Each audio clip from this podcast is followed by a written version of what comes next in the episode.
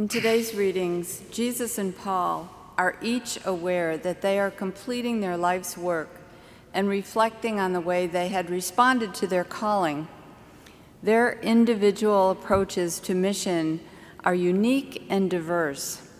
Jesus' primary concern is that the Father be glorified, and his life of obedience, even unto death on a cross, brought that glory to the Father. All the stories he told, the questions he posed, the parables he shared, each pointed to and explained who God the Father is. Through this priestly prayer that we hear today, Jesus shows and wants us to know that our purpose also is to glorify his Father God in our lives, and that this glory should spill over into providing for the welfare of all God's people.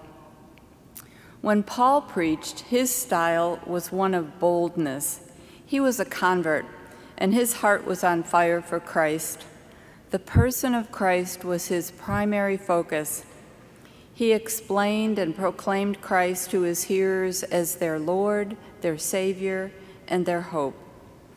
Paul credits the Holy Spirit with giving his preaching such power.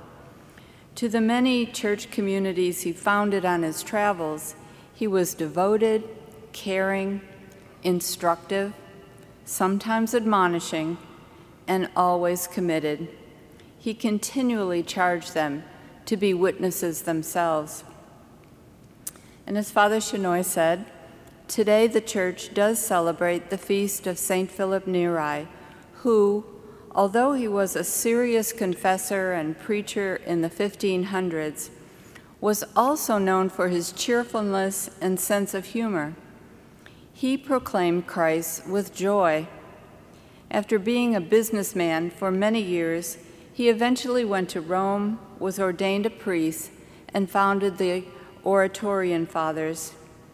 He had an affable personality which attracted him to both the poor, to whom he was very generous, and the hierarchy, with whom he partnered in prayer and liturgy.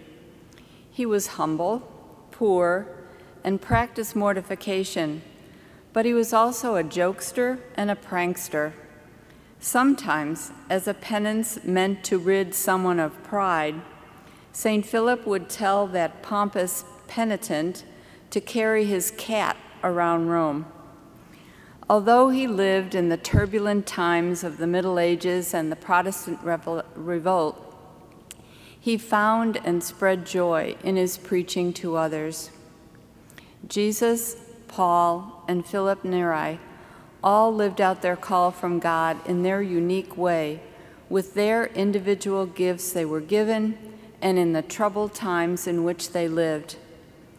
They had a personal relationship with God first, and they relied on the Holy Spirit to be with them.